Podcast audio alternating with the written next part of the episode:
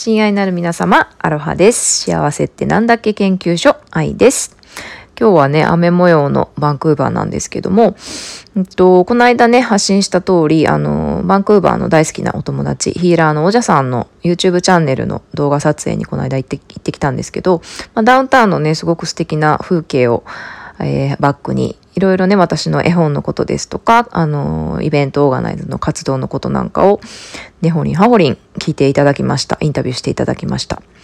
でねやっぱりこう問われるとね答えが湧き出てくるというか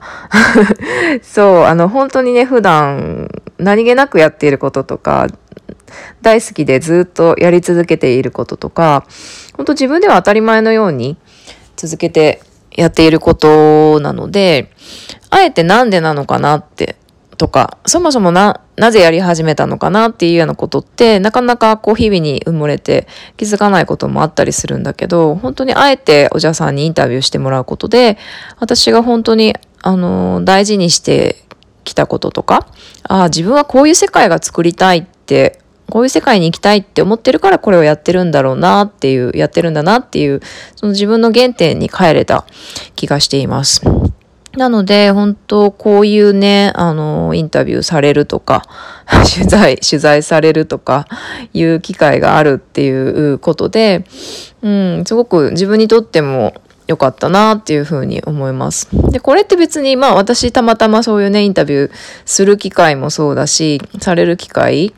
もそうだし、まあ、そういうチャンスに恵まれている方だと思うんですけど、まあ仕事でね、インタビュー記事とかもやったりしてたので、なんですけど、まあ本当に普通に生きててね、自分の頭の中で一人インタビューするっていうのも、すごくいいと思うんですよね。なんか、なぜそれをあなたはややりたいんですか？とか。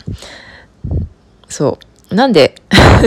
そう、なぜやっているのかとか、そう、なぜっていうのをね、なぜってすごいパワフルな問いで、実は。なぜですか？って、そうなぜ欲しいんですか？とか、なぜそれをやりたいんですか？と、なぜそれが必要なんですか？っていうことを、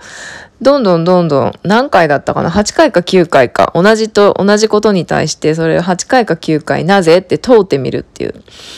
聞いてみる。自分の中にね。そしたら、あのね、これ、コーチングで学んだのかな？多分。そうそう、8回か9回か、それぐらい何回も同じことに対してなぜ？って問うてみる。そしたらね、本当に自分のね、あの、源泉に行き着くというか、愛みたいな、ど真ん中みたいなところに行き着くんですよね。で、そのど真ん中っていうのは、私だ、私のど真ん中でもあり、すべての人のど真ん中でもあるんですよね。だからそこに行き着いてしまう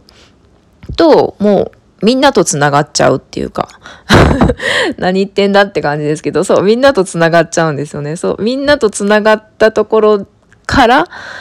発信するメッセージとか、みんなと繋がったところ、その思い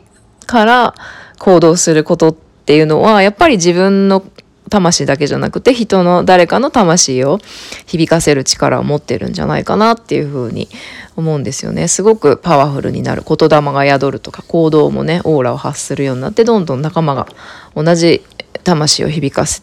えー魂を響かせてる仲間が集まってくるというか。うん。なので、あの、皆さんもぜひね、あの、一人インタビューをしてみるっていうのをやってみるとどうかなっていうふうに思った今日でした。ではでは、こんなところで今日は失礼します。今日も良い一日をお過ごしください。バイバイ。